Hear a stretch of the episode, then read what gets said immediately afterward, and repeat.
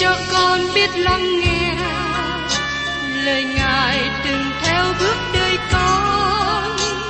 Xin cho con biết sẵn sàng chờ đợi và vẫn nghe theo chúa. Xin cho con biết sẵn sàng thực hành lời chúa đã truyền ban Hân hoan chào mừng quý vị đến nghe chương trình Tìm hiểu Thánh Kinh. Đây là một chương trình học kinh thánh liên tục và hệ thống trong thời gian 5 năm. Chúng ta sẽ lần lượt khảo sát từ sáng thế ký cho đến khải huyền. Mục sư tiến sĩ McGee là người được Chúa dùng để sáng lập và thực hiện chương trình này. Ông tin rằng lời của Đức Chúa Trời có khả năng đáp ứng mọi nhu cầu cho tất cả mọi người trên thế giới, không phân biệt chủng tộc, văn hóa, trình độ tuổi tác hay phái tính. Ước mong quý vị theo dõi liên tục và giới thiệu cho thân nhân bạn hữu cùng đón nghe.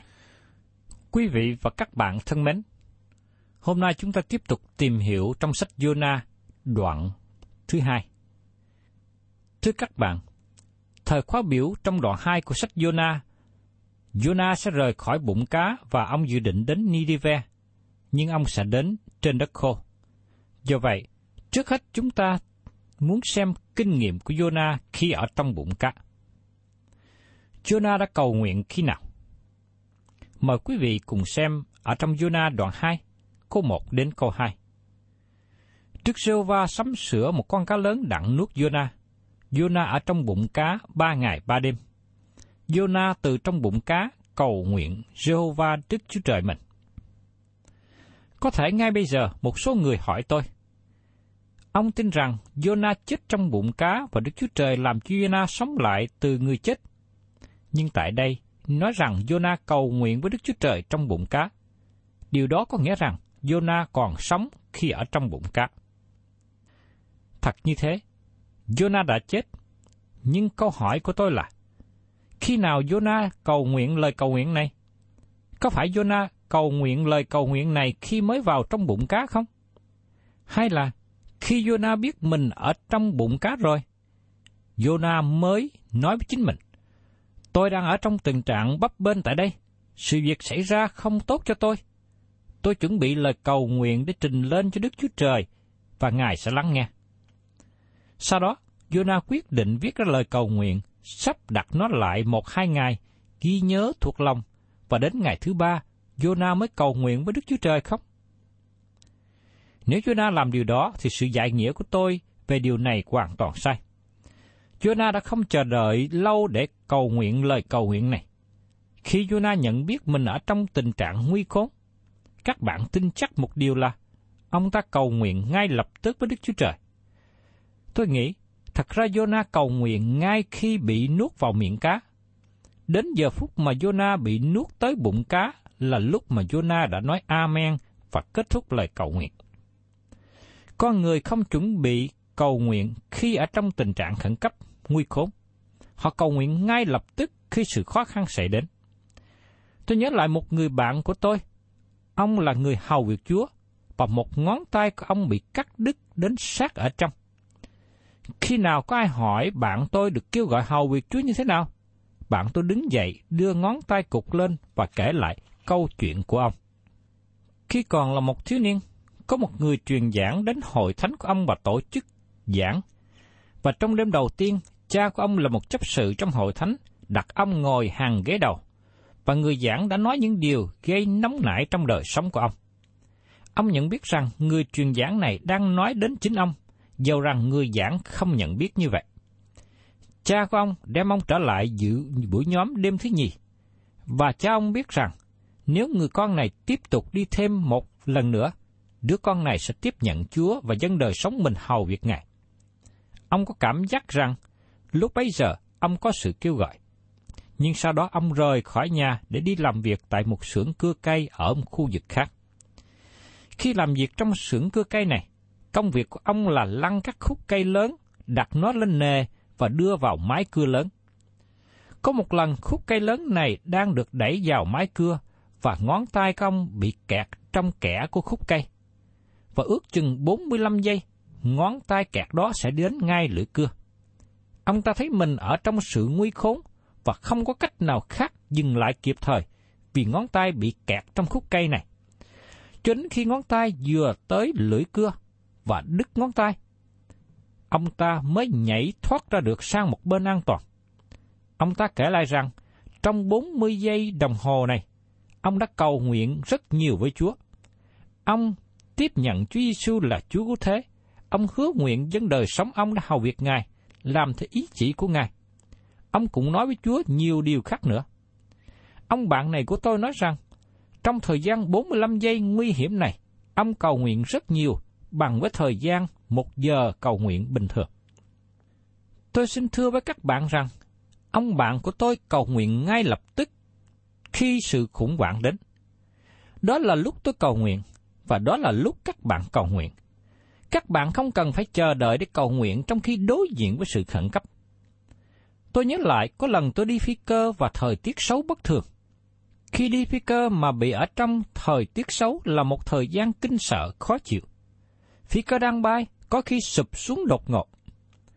Tôi bắt đầu cầu nguyện ngay. Tôi không chờ đến khi phi cơ hạ cánh rồi mới cầu nguyện. Tôi cũng không chờ đến khi ra khỏi dùng có thời tiết xấu. Tôi cầu nguyện ngay khi thấy phi cơ ở trong tình trạng khó khăn và tiếp tục cầu nguyện cho đến khi phi cơ đáp xuống phi trường an toàn. Tôi tin chắc rằng đó cũng là những gì các bạn làm. Và tôi tin chắc rằng đó là những gì mà Jonah đã làm khi bị ném xuống biển và bị cá lớt nuốt vào. Vì thế Jonah cầu nguyện lời cầu nguyện này vừa khi ở trong miệng con cá và tiếp tục cầu nguyện khi bị nuốt vào. Cho đến khi Jonah vào tới bụng cá, Jonah đã xong lời cầu nguyện và nói Amen. Tôi nghĩ rằng Jonah đã cầu nguyện nhiều hơn so với những gì chúng ta được ký thuật lại trong sách này. Có một số người cho rằng, sau khi Jonah vào trong bụng cá ba ngày ba đêm rồi mới cầu nguyện. Điều đó không có lý chút nào cả. Theo lối diễn đạt của ngôn ngữ Hebrew có một đặc tính. Nó thường nói đầy đủ một câu chuyện về một điều gì đó, rồi sau đó trở lại nhấn mạnh một vài điều quan trọng. Đó là phương cách được dùng trong sách Sáng Thế Ký liên hệ đến công việc sáng tạo. Chúng ta được ban cho câu chuyện sáu ngày tạo dựng, và sau đó Đức Chúa Trời đi trở lại và cho thêm một số chi tiết quan trọng về việc tạo dựng con người. Với ý nghĩ đơn giản đó, Jonah cho chúng ta biết thêm nhiều chi tiết về những gì đã xảy ra khi ở trong bụng cá. Tiếp đến, chúng ta cùng tìm hiểu rằng lời cầu nguyện của Jonah, ông đã cầu nguyện gì? Mời quý vị cùng xem tiếp trong Jonah đoạn 2 câu 3. Mà rằng, tôi gặp hoạn nạn, kêu cầu Đức giê va thì Ngài đã trả lời cho tôi. Từ trong bụng ấm phủ tôi kêu la, thì Ngài đã nghe tiếng tôi. Xin chú ý rằng, Đức Chúa Trời đã nghe lời cầu nguyện của Jonah. Jonah nói, từ trong bụng ấm phủ, tôi kêu la. Từ ngữ ấm phủ là chỗ cho người chết, hay có khi còn dịch là ngôi mộ. Đang khi Jonah ở trong bụng cá, không kể như là ở trong sự chết, đang ở chỗ cho người chết. Vì thế, lời giải nghĩa của tôi là Jonah nhận biết rằng ông sẽ chết trong bụng cá này. Và Đức Chúa Trời lắng nghe lời cầu nguyện của Jonah làm cho ông sống lại từ kẻ chết. Nhiều năm trước đây, khi tôi còn là sinh viên trẻ và học trong trường Kinh Thánh, tôi được mời đến một hội thánh bạn để giảng vào buổi tối Chủ nhật. Và chúng tôi hiệp với hội thánh này làm cho buổi nhóm tối Chủ nhật đó thành buổi truyền giảng. Trong buổi tối đó, có một vài thanh niên đáp ứng lời kêu gọi và đi lên tiếp nhận Chúa. Sau buổi lễ, chúng tôi đi ra hội trường phía sau để nói chuyện với nhau. Và khi đó, có một thanh niên đang học ở trường kỹ thuật đến gặp tôi và nói rằng, Tôi muốn tiếp nhận Đấng Christ, nhưng tôi có một vấn đề khó khăn mà tôi không thể vượt qua. Tôi hỏi sự khó khăn của anh là gì? Anh này cho biết. Tôi không thể nào tin rằng một người có thể sống trong bụng cá ba ngày ba đêm. Tôi hỏi lại anh ta, ai nói cho anh như thế? Anh ta trả lời, tôi nghĩ Kinh Thánh nói như vậy, và tôi cũng nghe một số mục sư giảng như vậy. Và một giáo sư trong trường của tôi cười chế nhạo về điều này. Tôi nói với anh ta, trong kinh thánh của tôi không có nói rằng Jonah còn sống ở trong bụng cá. Sau đó, tôi mở ra kinh thánh trong Jonah đoạn 2 và nói với anh ta, Jonah đã nói rõ ràng, Jonah ở trong bụng cá giống như ngôi mộ, và ngôi mộ là nơi ở của người chết.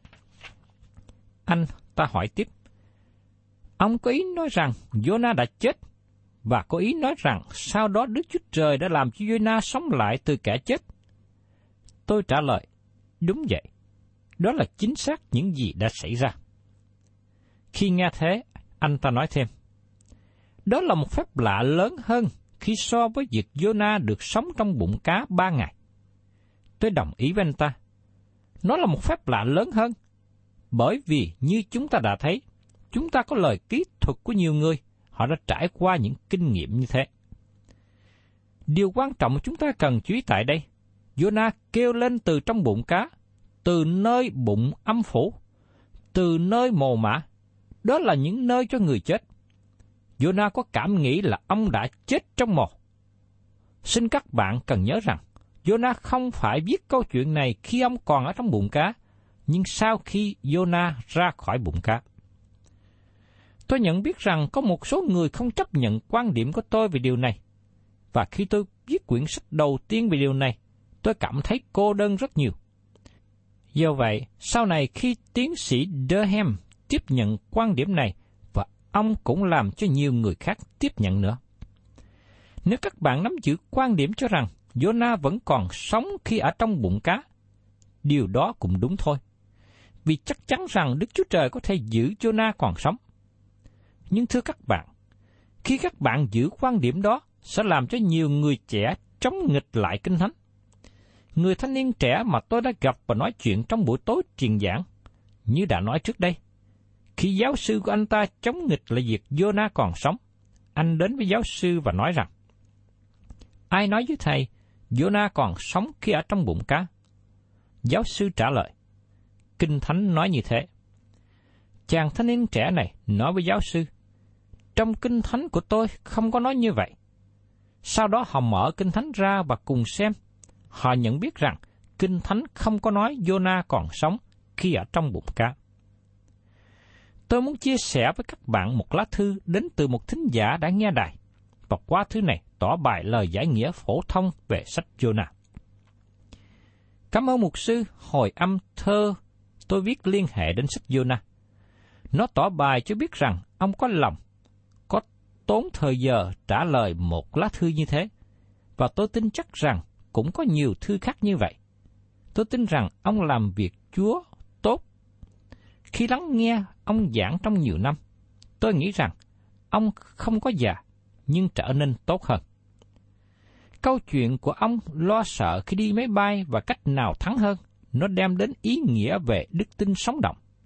Nhưng liên hệ đến câu chuyện của Jonah, tôi tin rằng ông đặt trong sự giải nghĩa riêng. Ông đang cố gắng nói về những điều mà Kinh Thánh không nói. Tôi xin thưa rằng, sự kiện Jonah sống trong bụng cá ba ngày ba đêm không làm tổn hại đến lời mà Chúa Giêsu đã nói ở trong Ma-thơ đoạn 12, câu 39 đến 40. Tại sao ông không đem kinh thánh của ông ra và đọc lại một lần nữa? Nếu chúng ta bỏ qua sự phân chia đoạn, nó sẽ giúp ích hơn. Jonah ở trong bụng cá ba ngày ba đêm.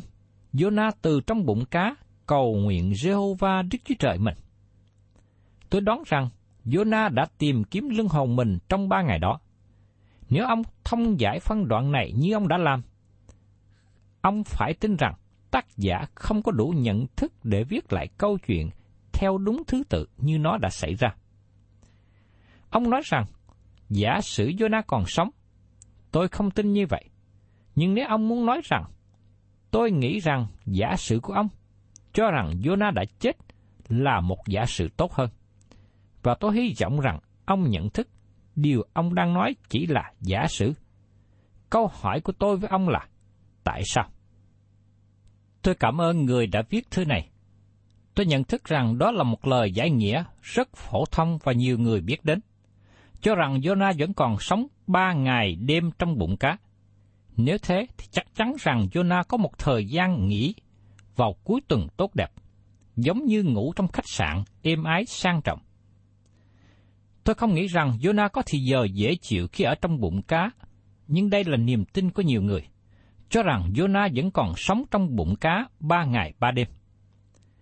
Tôi nhớ khi tôi còn là một thiếu niên và đi học trong trường Chúa Nhật với hội thánh địa phương, tôi được ban cho một cái thiệp nhỏ, trong đó có hình ảnh của Jonah ở trong bụng cá và ngồi trên bàn. Tôi không biết hình đó đến từ đâu và ai đã tưởng tượng đã vẽ ra một bức hình như vậy. Nhưng vì lúc đó tôi còn nhỏ cho nên không có điều gì làm sao động suy nghĩ của tôi. Nếu các bạn nắm vững quan điểm cho rằng Jonah vẫn còn sống trong bụng cá, các bạn đang ở về phía đa số trong ngày hôm nay. Ngay cả cũng ở với số đông của những người giải nghĩa sách Jonah nữa. Các bạn có thể cảm thấy dễ chịu khi ở về phía đa số. Nhưng nếu các bạn muốn có suy nghĩ đúng, tôi muốn các bạn cùng đi với tôi. Do vậy, tôi muốn nói điều này một cách thận trọng và nghiêm túc. Nó không phải là nghi vấn Đức Chúa Trời có quyền năng giữ Jonah sống ở trong bụng cá hay không. Đức Chúa Trời có quyền năng giữ Jonah sống trong bụng cá. Nhưng câu hỏi là, Đức Chúa Trời có giữ Jonah sống trong bụng cá không? Nó là một phép lạ khi giữ Jonah được sống trong bụng cá, hay nó là một phép lạ lớn hơn khi làm cho Jonah sống lại từ kẻ chết? Bởi vì sách Jonah nói về sự phục sinh, và tôi tin rằng Đức Chúa Trời đã làm cho Jonah sống lại từ kẻ chết. Tôi muốn nói cho các bạn biết rằng, tôi có dịp dạy về sách Jonah một vài trường kinh thánh, và tôi thấy đây là cơ hội rất tốt để trang bị cho giới trẻ ngày hôm nay. Nếu các bạn muốn dựng quan điểm ngược lại, xin đừng phản quốc và trở nên tức giận với quan điểm của tôi. Vì các bạn cần nhận biết rằng, nó trở nên hữu ích cho rất nhiều học sinh, giống như trường hợp mà tôi đã nói chuyện với một sinh viên kỹ thuật trước đây, và một số người biết đến sự cứu rỗi của Đấng Christ. Nhiều năm trước đây, có một giáo sư dạy kinh thánh lỗi lạc. Tên của cô ta là Ray Carlos. Cô ta cho tôi một quyển sách nhỏ với đề tựa Kinh Thánh ngày nay. Cô nắm giữ quan điểm cho rằng Jonah vẫn còn sống trong bụng cá. Và cô muốn tôi thấy rằng cách nào Jonah có thể sống trong bụng cá. Chỉ nhiên tôi đồng ý rằng Jonah có thể sống trong bụng cá nếu đó là ý nghĩa của những gì Jonah nói thì sau đó tôi thật sự hiểu lầm ông ta. Do vậy, tôi muốn trích dẫn cho các bạn một phần từ nơi sách của cô Kellogg mà nó trình bày cho biết rằng một người có thể bị nuốt bởi cá mà vẫn còn sống. Có nhiều thí dụ về điều này, và tôi chỉ cho các bạn một vài điều cô ta đã nói. Có ít nhất là hai loại cá lớn ở sâu dưới đáy biển mà có thể nuốt Jonah một cách dễ dàng. Đó là loại cá voi có tên là Baula Noptera moscolos và một loại cá mập có tên là Rhymnodon typicus. Cả hai loại cá lớn này sống dưới đáy biển sâu và không có răng. Nó ăn mồi bằng một cách lý thú. Nó hả miệng lớn ra và lội rất nhanh trong nước. Sau khi làm cho nước tuôn ra, nó nuốt những gì còn lại trong miệng. Loại cá voi này có chiều dài 30 thước và nó được đánh bắt ở mũi Cod vào năm 1933. Miệng của cá voi này rộng hơn 3 thước và miệng nó rất lớn, có thể nuốt một con ngựa dễ dàng. Loại cá voi này có 4 đến 6 ngăn trong bao tử, và một trong những ngăn này, một người có thể ở dễ dàng. Những người bị cá voi này nuốt vào có thể chọn phòng nào để ở, vì trong đầu cá voi này có phòng chứa hơi tuyệt vời. Nó rất rộng, thường là chiều cao hai thước, chiều rộng khoảng hơn hai thước và chiều dài bốn thước. Nếu cá voi có một người khách nào, nếu một người bị nuốt vào đó làm cho cá voi khó chịu, nó lội vào gần đến đất liền và giả người bị nuốt ra giống như trường hợp nó đã làm với Jonah. Với sự kiện trình bày này, Jonah có thể bị nuốt bởi cá voi hay cá mập. Nhưng có một người nào ngoài Jonah đã bị nuốt mà còn sống để kể lại câu chuyện của họ. Chúng ta biết có hai trường hợp. Một khoa học gia người Pháp có tên là The Parkview, viết về James Barkley, người đã sống trong vùng đảo Falkland gần Nam Mỹ.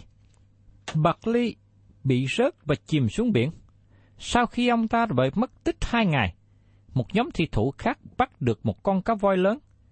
Khi họ mổ bụng con cá voi này ra, họ rất ngạc nhiên khi thấy rằng người bạn mất tích này vẫn còn sống trong cá voi, nhưng bất tỉnh trong bụng cá. Sau đó ông được cứu sống và hồi phục sức khỏe sau một chuyến du hành đặc biệt. Tiến sĩ Harry Rimmer là chủ tịch của Hội Nghiên cứu Khoa học tiểu bang California, đã viết về một trường hợp như sau. Trong sách Dissect, tức là sách nói về sự tiêu hóa, chúng ta có chú ý một câu chuyện về một người thủy thủ Anh quốc bị cá nuốt tại khu vực eo biển Anh. Câu chuyện được kể lại một cách tóm lược. Trong cố gắng phóng lao để tìm bắt những loại cá lớn, người thủy thủ này bị rớt khỏi tàu, và ông bị một con cá mập lớn nuốt lấy. 48 giờ sau khi việc này xảy ra, con cá mập này được tìm thấy và giết chết. Khi con cá mập này bị mổ ra bởi các thị thủ, họ kinh ngạc vì người đàn ông bị giết vẫn còn sống, nhưng bất tỉnh. Họ đưa người bị cá nước này vào trong bệnh viện và sau đó hồi phục sức khỏe và rời bệnh viện. Câu chuyện này được kết luận bởi một người đi xem viện bảo tàng Anh Quốc và được quảng bá rằng đây là Jonah trong thế kỷ 20. Vào năm 1926, tiến sĩ Rimmer gặp lại người đàn ông này và cho biết rằng diện mạo của người đàn ông này dị thường, cơ thể người này không có lông và da của người này có màu xám vàng cả thân thể. Nếu hai người này có thể sống hai ngày đêm trong cá lớn, như thế một tiên tri của Đức Chúa Trời ở dưới sự chăm sóc và bảo vệ trực tiếp của Ngài có thể sống được trong bụng cá lâu hơn. Vì thế, tại sao chúng ta nghi ngờ lời của Đức Chúa Trời? Thưa các bạn, qua lời này, qua điều này tỏ bài một sự kiện rằng một người có thể sống trong bụng cá, nhưng nó cũng đánh mất đi đặc tính bất thường về từng trại của Jonah. Đó là nếu hai người này có thể sống trong bụng cá, Jonah có thể sống như vậy. Và tôi được nói cho biết rằng có nhiều lời tường thực khác như vậy. Những gì chúng ta được ký thuật trong sách Jonah thì không thực sự là một phép lạ lớn. Các bạn chỉ có những lời kỹ thuật về một việc lạ thường đó xảy ra. Riêng tôi tin rằng phép lạ lớn hơn là sự kiện Đức Chúa Trời làm cho Jonah từ kẻ chết sống lại. Một lần nữa tôi xin nhắc lại cho các bạn vấn đề được đặt trước mặt chúng ta không phải là Đức Chúa Trời có thể làm cho một người sống ba ngày đêm trong bụng cá. Nhưng câu hỏi là, Đức Chúa Trời có làm điều đó không? Lời kỹ thuật trong sách Yuna có nói như vậy không? Chúng ta sẽ tìm hiểu tiếp về điều này trong chương trình Tìm hiểu Thánh Kinh kỳ sau. Và mong rằng quý vị sẽ cùng lắng nghe chương trình Tìm hiểu Thánh Kinh kế tiếp.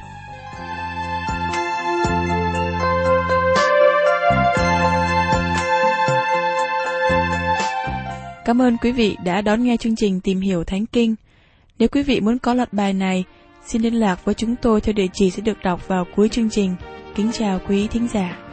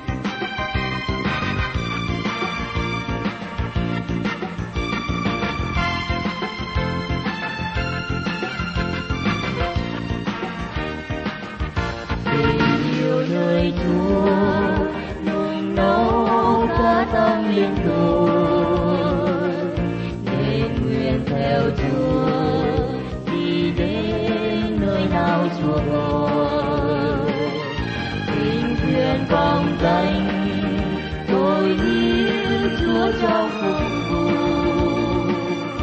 một ngày trên thế vui không để giúp nhân loại